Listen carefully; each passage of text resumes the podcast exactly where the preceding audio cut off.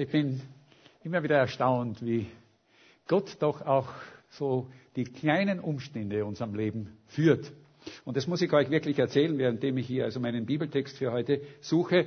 Ähm, ich bereite meine Predigten oft sehr lange vorher vor. Wochenlang vorher denke ich darüber nach, welchen Text könnte ich nehmen und bete dann darüber und, und plane und schaue nach.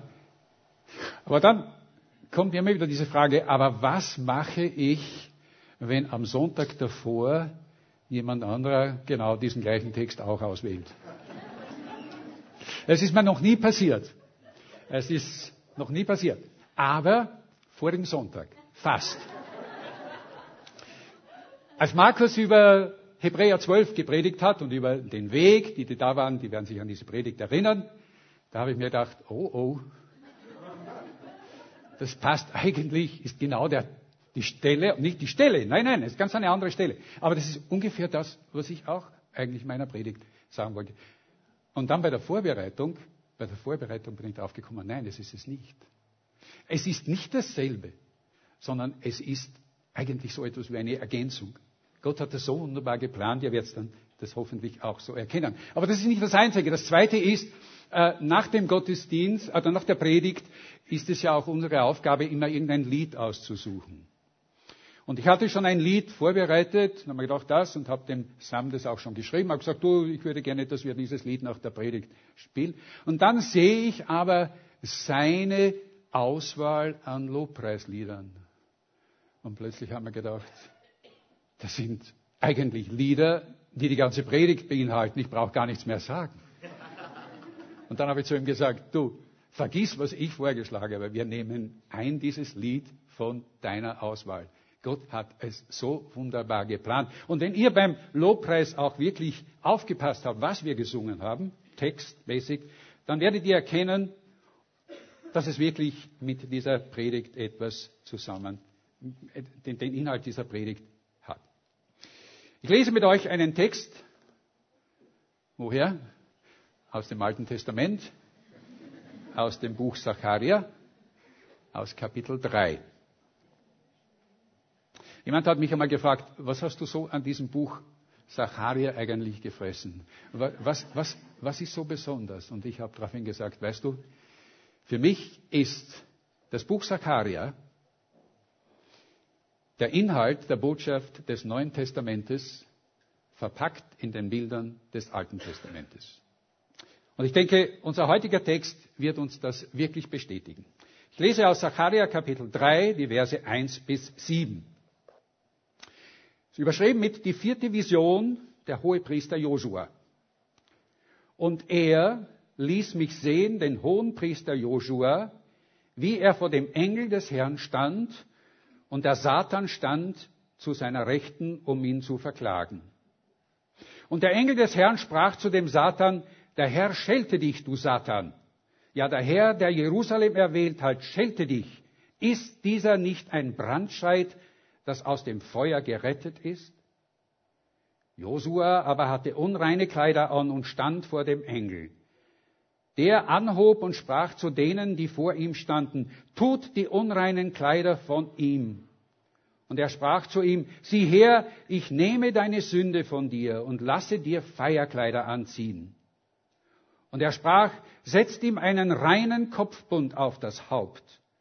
Und sie setzten ihm einen reinen Kopfbund auf das Haupt und zogen ihm reine Kleider an, und der Engel des Herrn stand dabei. Und der Engel des Herrn bezeugte es Joshua und sprach, so spricht der Herr Zebaoth, wirst du in meinen Wegen wandeln und meinen Dienst recht versehen, so sollst du mein Haus regieren und meine Vorhöfe bewahren und ich will dir Zugang zu mir geben mit diesen, die hier stehen.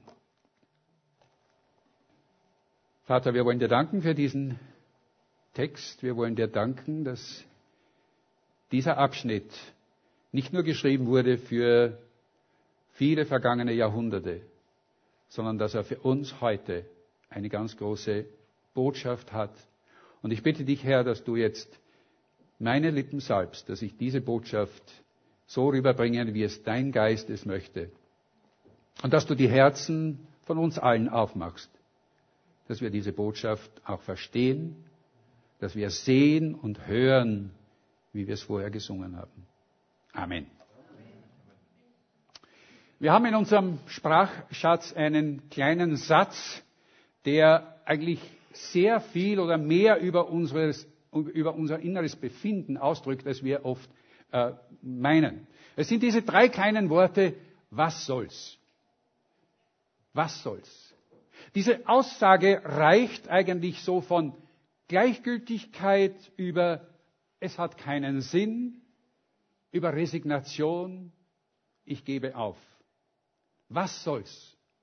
Was soll es alles? Wir haben wahrscheinlich alle selbst schon dieses, diesen Satz oft verwendet oder auch gehört.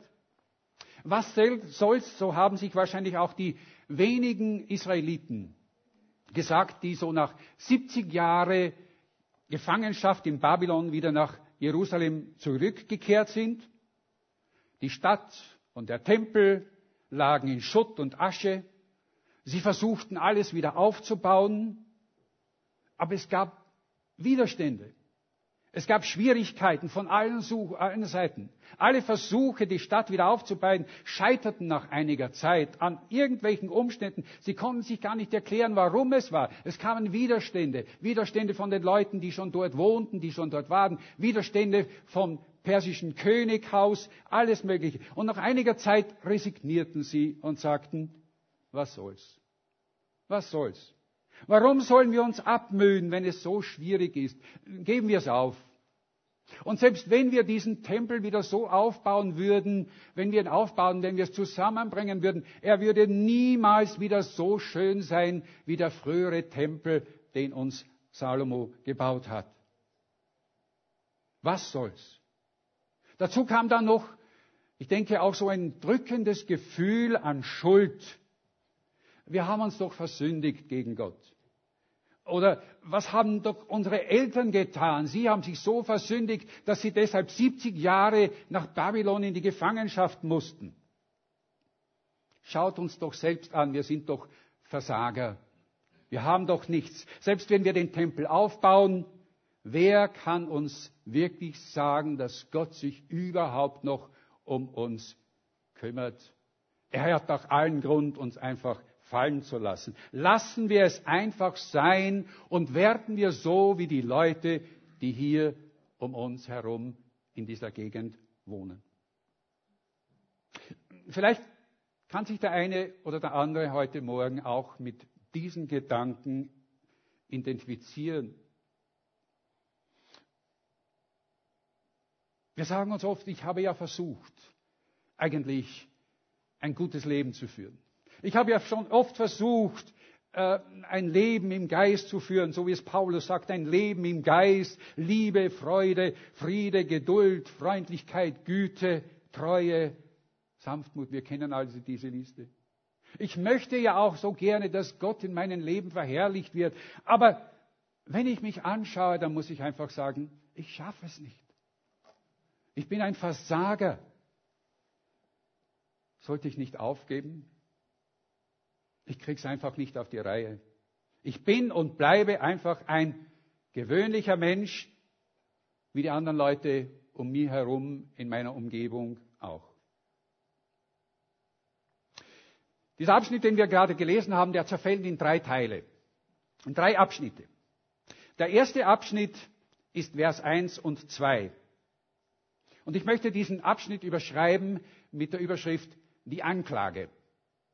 Dort heißt es, und er ließ mich sehen, den hohen Priester Joshua, wie er vor dem Engel des Herrn stand und der Satan stand zu seiner Rechten, um ihn zu verklagen. Er sieht also den hohen Priester Joshua im Tempel, der eigentlich noch gar nicht gebaut war. Übrigens zur Klarstellung, dieser Joshua oder Jeshua, wie es eigentlich im Hebräischen heißt, ist nicht der Joshua aus der Zeit Mose. Nein, dieser Josua war tatsächlich hohe Priester zu dieser Zeit, als die ersten Israeliten wieder zurück nach Jerusalem kamen. Und er sieht also diesen Joshua oder Jeshua im Tempel stehen in Jerusalem und vor Jeshua steht der Engel des Herrn, heißt es. Nun, Immer dann, wenn im Alten Testament von der Rede des Engels des Herrn ist, dann ist damit Christus gemeint. Es ist wirklich klar, dass hier Christus, der vor seiner Menschwerdung, so wie er bei Gott war, von Ewigkeit an in Gottes Gegenwart damit gemeint ist, wenn es heißt, der Engel des Herrn. Er steht also vor ihm, Joshua, und vor ihm steht dieser Engel des Herrn.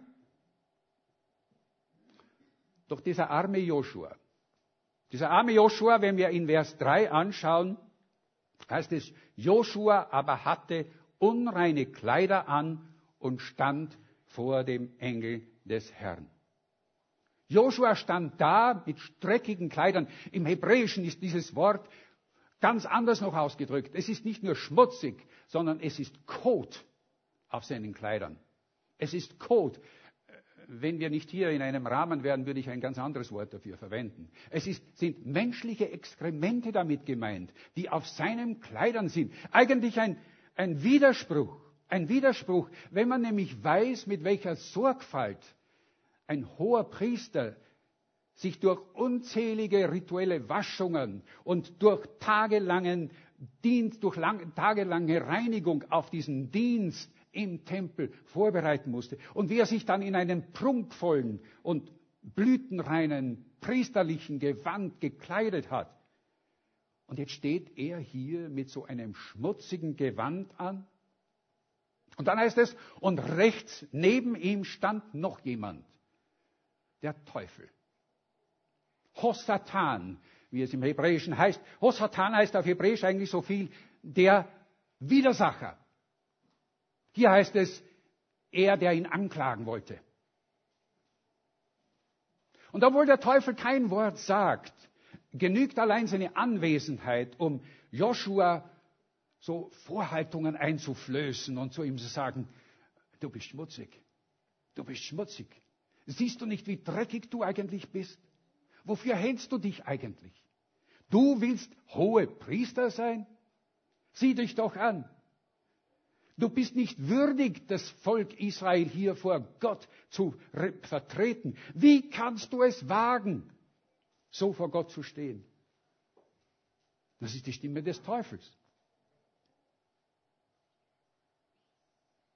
Und ich denke, genauso ist der Teufel auch hinter uns manchmal her. Er ist immer hinter uns her, um unsere Beziehung zu Gott in irgendeiner Weise zu stören. Er weiß zwar, dass wenn wir als gläubige Christen, dass er uns nicht zu irgendwelchen großen Sünden verleiten kann. Also wir werden, er kann uns nicht verleiten zu irgendeinem Betrug oder durch zu stehlen. Das kann er nicht. Er kann uns auch nicht verleiten, dass wir abends in eine Bar gehen oder in ein Nachtlokal gehen. Nein, auch das nicht. Er weiß, dass es eigentlich unsere größte Freude ist und auch unsere Absicht ist, Gott anzubeten im Lobpreis und ja, und deshalb versucht er es anders, um diese reine Beziehung zu Gott zu sabotieren. Ich weiß es aus eigener Erfahrung, dass das oft sogar während des Gottesdienstes passiert. Während des Lobpreises passiert ist. Dass plötzlich eine Stimme zu mir sagt, du hast kein Recht, den heiligen Gott eigentlich zu preisen. Du hast selbst nach all diesen Jahren, und ich bin schon viele Jahre gläubig, du hast es noch immer nicht geschafft, einen totalen Sieg über die Sünde zu erringen. Denk nur an vergangene Woche. Denk nur an vergangene Woche. Äh, du kannst Gott nicht einmal eine Woche lang treu sein. Wann immer du es dir vornimmst, dich zu verändern, am Jahresanfang oder auch sonst, es dauert nur ein paar Tage und du bist wieder der Alte. Du wirst dich niemals ändern. Ich denke, so versucht er es zu tun. Und wenn wir dann im Lobpreis stehen, wird er sagen, schau dich doch an, du, du singst und du preist Gott und bist so fromm und tust so fromm. Aber wenn die Leute wirklich wüssten, wer du bist, hm, die Witze, die du, die du manchmal dir anhörst, worüber du lachst, die gemeinen Dinge, die du zu deinem Ehepartner sagst, wie du deine Kinder anschreist, Setz dich hin und sei ruhig. Du bist eine Schande für Gott und du bist eine Schande für die Gemeinde. Gib auf. Was soll's? Manchmal kommt diese Stimme auch von anderen Menschen, die uns das so mitteilen. Sehr oft aber eigentlich von uns. Aber immer ist es die Stimme des Teufels. Der Teufel versucht alles, um uns glauben zu machen, dass Gott sauer auf uns ist. Dass wir den Heiligen Geist betrübt haben. Und irgendwo hat er ja sogar recht. Irgendwo hat er ja recht. Wir sind Sünder. Wir tragen schmutzige und von Schuld besudelte Kleider. Aber die Schlussfolgerung, die er daraus zieht, die ist eine Lüge. Nämlich, dass Gott uns deshalb nicht mehr liebt. Nun, das Interessante ist, dass es Joshua, dass Joshua hier überhaupt nichts sagt. Kein Wort. Und ich denke, es liegt auch nicht an uns, irgendetwas dem Teufel dagegen zu sagen. Mit dem Teufel zu reden ist immer gefährlich. Nein, es ist nicht gut. Aber hier ist es der Engel des Herrn selbst, der den Teufel zurechtweist. Vers 2. Und der Engel des Herrn sprach zu dem Satan, der Herr schelte dich, du Satan. Ja, der Herr, der Jerusalem erwählt hat, schelte dich. Ist dieser nicht ein Brandscheid, das aus dem Feuer gerettet ist? Gott hat Jerusalem erwählt. Es geht um Erwählung. Und ihr seht ja, das ist diese wunderbare und beruhigende Botschaft, die wir hier gleich am Anfang mitnehmen dürfen. Es geht um Erwählung. Gott hat uns erwählt. Nicht wir haben ihn erwählt. Gott hat uns erwählt. Aber weil Gott uns erwählt hat, stehen wir auf einem unerschütterlichen Grund. Seht ihr, es ist Gott, der eigentlich sagt, was soll's? Ich habe dich erwählt. Paulus schreibt im Römerbrief, wer will die Auserwählten Gottes beschuldigen, wenn Gott uns nicht beschuldigt? Und dann ruft er diese diese gewaltigen Worte aus, dieses, dieses Lobpreis, diesen Lobpreis, der, der hier, den er dann sagt, denn ich bin gewiss, dass weder Tod noch Leben, weder Engel noch Mächte noch Gewalten uns scheiden können von der Liebe Gottes, die in Christus Jesus ist, unserem Herrn. Wisst ihr, diese Botschaft, diese Botschaft der Erwählung, dass wir erwählt sind, das ist die beste Waffe gegen die Anschuldigungen des Teufels, wenn er sie uns einflüstern will. Wir brauchen nicht auf sie zu hören. Wir wissen es. Aber es gibt keinen Grund zur Resignation. Gott hat dich erwählt. Gott hat dich erwählt mit all deinen Flecken, mit all deinen Runzeln. Und du darfst zu ihm kommen, so wie du bist. So beginnt also dieser, dieser Text zuerst einmal mit einer Anklage. Mit einer Anklage des Teufels. Aber was geschieht jetzt mit diesen schmutzigen, dreckigen, mit Kot verschmierten Priestergewand, das Joshua anhat? Und das bringt uns zum zweiten Teil dieses Abschnitts. Verse drei bis fünf. Da steht also Joshua hilflos und sprachlos in seinen schmutzigen Kleidern vor Christus. Und was sagt Christus zu ihm? Was sagt der Engel des Herrn? Tue die unreinen Kleider von, tut die unreinen Kleider von ihm. Tut die unreinen Kleider von ihm. Joshua kann sich diese Kleider nicht selbst ausziehen. Er kann es nicht. Aber es kann Christus. Und Christus sagt, Nehmt ihm diese Kleider weg. Tut die unreinen Kleider von ihm ab. Aber jetzt kommt noch etwas viel Gewaltigeres. Er sagt nicht nur, tut diese schmutzigen Kleider von ihm weg. Und wenn diese schmutzigen Kleider unsere Sünde sind, dann heißt es, er nimmt uns diese Sünde ab. Er vergibt sie uns. Er vergibt uns die Sünde. Vergibt Jesus uns die Sünde? Ja. Amen. Er hat für die Sünde am Kreuz dafür gebüßt. Er hat sie, er hat dort die Sünde besiegt. Aber das ist nicht das Einzige, was er tut. Das ist nicht das Einzige, was er tut. Es heißt er tut noch etwas viel Gewaltigeres und Unerwartetes. Es ist eines, dass Christus uns die unreinen Kleider auszieht. Und wenn wir wissen, dass es die Sünde ist, die hier symbolisiert wird, dann nimmt Christus uns diese Sünde ab und es bedeutet, er hat unsere Schuld vergeben. Aber das ist nicht alles. Denn würden wir, denn würden wir, wenn wir uns das Bild nicht vorstellen, nun dort stehen und diese schmutzigen Kleider wären von unserem Leib, wir würden nackt vor ihm stehen. Aber Christus sagt, sieh her, ich nehme deine Sünde von dir und lasse dir Feierkleider anziehen. Ich lasse dir Feierkleider anziehen. Christus lässt uns nicht nackt stehen, sondern er kleidet uns. Er kleidet uns in ein neues, reines Gewand, so wie er es mit Joshua gemacht hat. Dieses Wort Feierkleider ist eigentlich viel zu schwach. Gemeint ist ein königliches Gewand. Es ist ein Hochzeitskleid, ein Hochzeitskleid, das der Bräutigam für seine Braut erworben hat.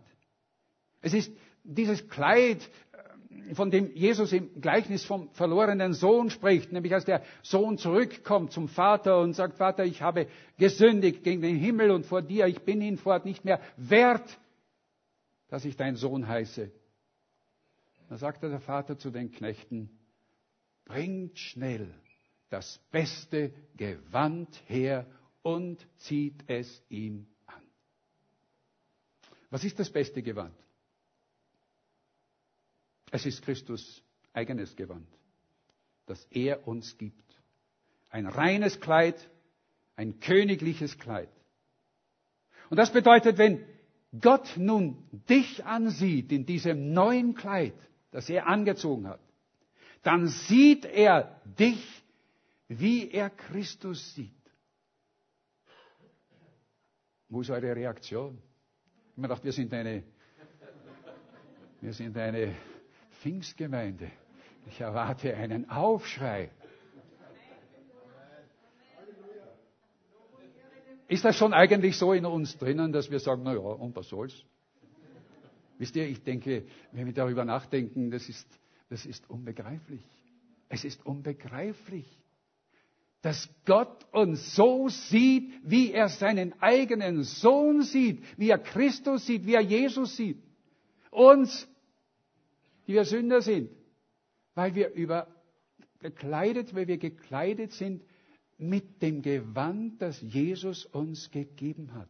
In der Theologie nennt man das die Rechtfertigung. Rechtfertigung allein aus Gnaden und aus Glauben. Wisst ihr, keine andere Theologie, keine, keine andere Religion hat diesen, diese diesen, diese Basis. Nein, keine andere. Im Islam heißt es, tu etwas, tu etwas. Und dann wirst du vielleicht in den Himmel kommen. Wir verdanken es Martin Luther, dass er diese Wahrheit wieder aus dem Evangelium herausgeholt hat. Wir vergessen das oft. Sola gratia sola fide, sola scriptura. Fünf sind es insgesamt. Solus Christus. Und das letzte ist Solo Glori Dea, Soli Glori Dea, Deus. Allein Gott sei die Ehre. Rechtfertigung ist das Geschenk der Gerechtigkeit von Jesus. Es ist Jesus persönliches Geschenk für jeden Sünder. Es ist ein Geschenk für jeden von uns. Für dich und für dich und für dich. Und an erster Stelle für mich selbst.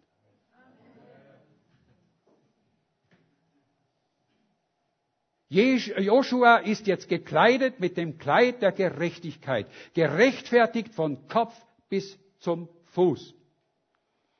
Aber damit ist der Engel des Herrn noch nicht am Ende mit Joshua. Das erste war, er wurde angeklagt. Das zweite nun, er wurde gerechtfertigt. Er wurde freigesprochen. Aber was ist nun? Was kommt als drittes? Dritter Abschnitt, Verse 6 bis 7. Und der Engel des Herrn bezeugte es Joshua und sprach, so spricht der Herr Zebaoth.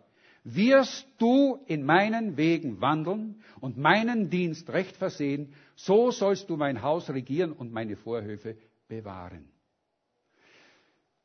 Da steht also Joshua gereinigt und in diesem neuen priesterlichen Kleid vor seinem Herrn. Bisher war Joshua völlig passiv. Er hat nichts getan. Ohne ein Wort zu sagen, ließ er alles über sich ergehen. Der Engel des Herrn, Christus, nahm ihm seine alten Kleider ab, kleidete ihn in einem reinen königlichen Gewand. Aber nun, nun heißt es, dass Joshua selbst tätig werden soll. Wirst du in meinen Wegen wandeln? Wandeln bedeutet herumgehen, vorwärtsschreiten, leben. Wirst du in meinen Wegen auch dein Leben jetzt führen, ist diese Frage oder diese Bedingung. Joshua wusste, was Gott mit meinen Wegen meinte, was er mit, damit meinte. Jeder Israelit lernte von Kind an dieses Schema Israel, das wir im fünften Buch Mose in Kapitel 4 finden äh, und das dann noch einmal wiederholt wird in Kapitel 10. In Kapitel 10 noch etwas ausführlicher, wo es dann heißt, höre Israel, Schema Israel, was der Herr, dein Gott von dir fordert, als du den Herrn, deinen Gott fürchtest, dass du in allen seinen Wegen wandelst und ihn liebst und dem Herrn, deinen Gott dienst, von ganzem Herzen, von ganzer Seele, dass du die Gebote des Herrn hältst und seine Rechte, die ich dir heute gebiete, auf dass es dir wohl ergehe. Die Bibel nennt dieses Wandeln im, auf den Wegen des Herrn oder in den Wegen des Herrn Heiligung. Heiligung. Das Wort Heiligung ist völlig aus der Mode gekommen. Äh, man hört und spricht nicht gerne über Heiligung. Das, das klingt so nach langem Bart und nach langen Kleidern und weiß ich was. Ja? Kein Lächeln, keine Witze, keine Witze, vor allem nicht im Gottesdienst, da darf man keine Witze erzählen. Man hört und spricht nicht viel darüber. Man predigt auch nicht sehr oft über Heiligung. Aber die Bibel spricht sehr oft darüber. Wisst ihr, dass die Bibel sehr oft darüber spricht? Im Alten Testament in 3. Mose 19, Vers 2 heißt es, sagt Gott, ihr sollt heilig sein, denn ich bin heilig. Buh. In 1. Thessalonicher 4 wird dieser Auftrag wiederholt. Dort heißt es, denn das ist der Wille Gottes, dass ihr heilig lebt. Und in Vers 7 im gleichen Kapitel in 1. Thessalonicher 4 wird es noch näher erklärt, denn Gott hat uns nicht berufen zur Unreinheit, sondern zur Heiligung. Wir sind zwar angeklagt gewesen, er hat uns gereinigt, aber jetzt liegt es an uns auch dieses neue Leben, diese neue Schöpfung zu leben. Und dieser Weg ist der Weg der Heiligung. Der Weg der Heiligung ist ein lebenslanger Prozess. Es gibt keine Abkürzung für diesen Weg der Heiligung, keine Shortcuts. Euchim Peterson schreibt in seinem Buch uh, The Journey, a Guide for Pilgrim Life, das gibt es leider nicht am Deutschen, ich habe es versucht zu übersetzen. Er, er, es heißt also die, die, die Wanderung, die Reise, ein Handbuch für eine Pilgrims, für eine Pilgerreise. Er vergleicht das Leben mit einer Pilgerschaft. Und er schreibt dort, heutzutage wird das Glaubensleben vieler Christen von einer Touristenmentalität bestimmt eine Touristenmentalität. Nachfolge wird verstanden wie der Besuch einer Sehenswürdigkeit, wenn wir gerade genug Zeit dafür haben. Für manche ist es der wöchentliche Besuch eines Gottesdienstes, andere, die einen geistlichen Aufputsch suchen, gehen zu diversen Freizeiten, Glaubenskonferenzen oder christlichen Rallyes. Man erwartet sich einen geistlichen Kick von einem Heilungsseminar oder von einem guten Sprecher, der eine neue Wahrheit verkündet. Es gibt einen riesigen Markt heute an religiösen Erlebnismöglichkeiten. Aber, sagt er, wenig Begeisterung für ein beständiges Einüben in dem, was früher Generationen Heiligung nannten. Was wir brauchen, ist Beständigkeit. Der Weg der Heiligung ist oft sehr steinig. Und es braucht ein ganzes Leben, um diesen Weg wirklich zu gehen. Aber die gute Nachricht ist, auch das hat Gott bereits vorbereitet für uns. Gott hat diese Heiligung bereits vorbereitet. So wie Jesus Christus uns, wie wir durch ihn äh, gerechtfertigt wurden, wie er uns dieses Kleid der Gerechtigkeit angezogen hat, so hat er uns auch ein, hat er uns auch ein Kleidungsstück, ein Kleidungsstück der Heiligkeit vorbereitet. In unserem Abschnitt hier ist die Rede davon, dass äh, Joshua nicht nur jetzt neue Kleider, Feierkleider bekam, sondern auch einen neuen Kopfbund, einen neuen Turban eigentlich würde die Übersetzung dafür heißen. Nun, der hohe Priester trug tatsächlich einen, einen, eine Kopfbedeckung, eine Art Turban. Und auf, diesem, auf dieser Kopfdeckung war vorne ein goldenes Zeichen, da war eine goldene Abbildung drauf und darauf stand heilig, das bedeutet abgesondert für Jahwe. Heilig, abgesondert für Jahwe. Und dieses Kleidungsstück ist auch für uns schon vorbereitet. In Johannes 17, Vers 19, in seinem hohen, hohen äh, priesterlichen Gebet sagt Jesus, ich heilige mich für sie selbst, damit auch sie in Wahrheit geheiligt sind. Und in 1. Korinther 6, 11 schreibt Paulus, ihr seid reingewaschen, ihr seid geheiligt, ihr seid gerecht geworden durch den Namen des Herrn Jesus Christus und durch den Geist unseres Gottes. Und ich könnte noch eine Reihe von anderen Bibelstellen hier anwenden. Hebräer 2, Vers 11, äh, Hebräer 10, weiß nicht, noch einige andere Verse. Was bedeutet das? Es bedeutet, dass dieses Kopfstück, dass dieser, dieses Kleidungsstück, wir könnten vielleicht auch sagen, ein Mantel, dieser Mantel der Heiligung bereits für uns bereit liegt. Aber es liegt an uns, ihn auch anzuziehen. Es liegt an uns, ihn anzusehen. So schreibt Paulus, ändert euer bisheriges Leben. Epheserbrief, Epheser 4, 22. Ändert euer bisheriges Leben. Legt den alten Menschen ab, der sich durch trügerische Begierden selbst zugrunde richtet. Und zieht den neuen Menschen an, der nach dem Bild Gottes geschaffen ist. In wahrer Gerechtigkeit und Heiligkeit zieht dieses neue Gewand an. Und Petrus sagt in seinem Brief genau dasselbe. Er schreibt, so wie der, der euch berufen hat, heilig ist, sollt auch ihr heilig sein in eurem ganzen Leben. Gott sagt, ihr sollt heilig sein, denn ich bin heilig. Wir werden sagen, unmöglich. Unmöglich. Nun, um das recht zu verstehen, Gott sagt nicht, seid so heilig wie ich. Nein, das sagt er nicht. Denn würde das, würde es das sein, dann wüssten, dann würden wir wie Gott sein. Und das ist es nicht. Gottes Heiligkeit ist noch immer Lichtjahre weit entfernt von unserer Heiligkeit, die wir erreichen können. Aber wir sollen uns darum bemühen, heißt es. Wir sollen uns um diese Heiligkeit bemühen. Wir sollen diesen Weg gehen, den Gott für uns vorbereitet hat. Und sonst sind wir nichts anderes wie Christen, die von einer Touristenmentalität leben. In Hebräer 12, 14 steht, bemüht euch um Frieden mit jedermann und um Heiligung. Bemüht euch um Heiligung. Und dann kommt noch dieser kleine Nachsatz im Hebräer, ohne die niemand den Herrn sehen kann.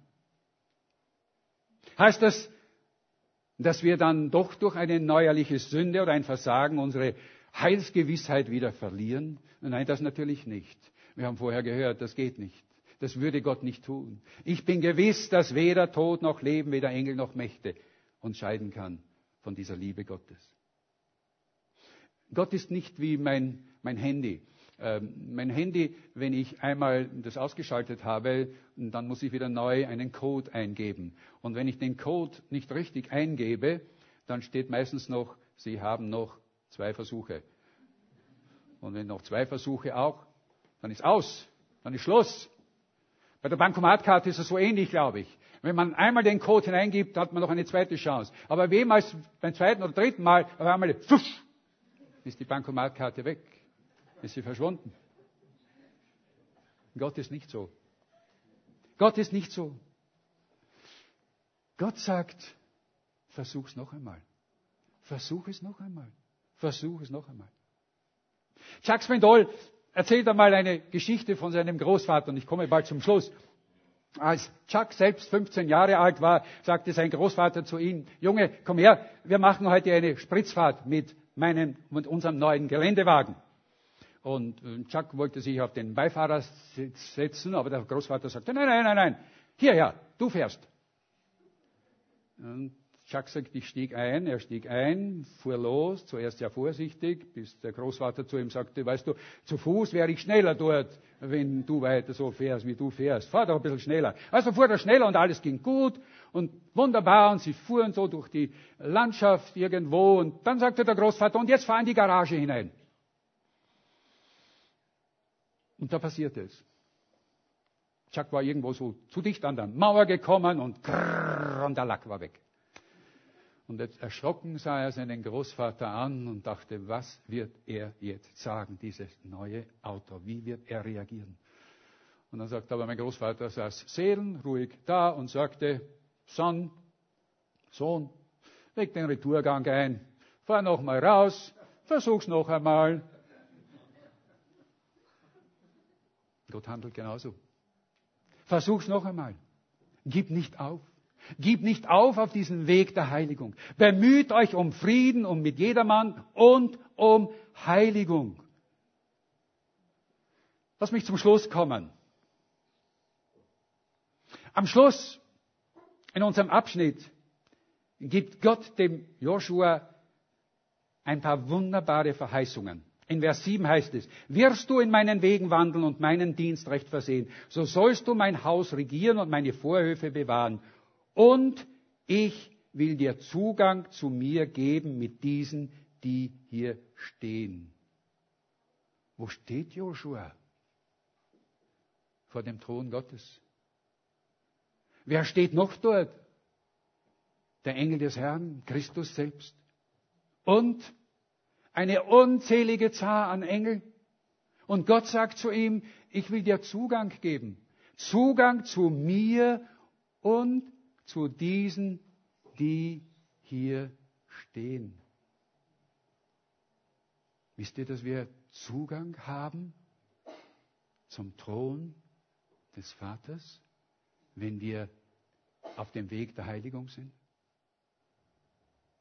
Wir haben im Lobpreis gesungen, Mutig komm ich vor den Thron. Allein durch Gnade stehe ich hier. Vor deinem Thron, mein Gott, bei dir.